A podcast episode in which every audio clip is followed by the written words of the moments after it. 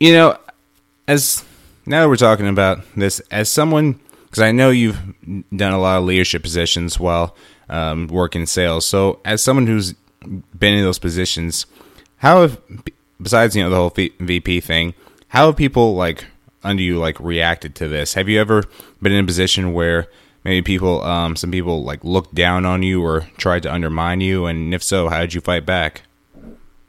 Yeah, I mean there was some patronizing going on.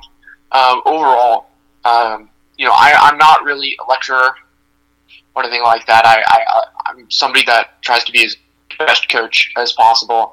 Um, even as a CEO, I'm obviously as a founder working on my knees, um, making those cold calls, sending out emails, uh, prospecting on LinkedIn. Um, and so I think the best thing I could do for those who are ignorant or, was to lead by example. Because sadly, even some of those ignorant people were really good at their jobs. Um, and so my goal is to show that, hey, I don't really care what you think about me as your leader, but you're still getting the job done. Um, you're still here under my leadership.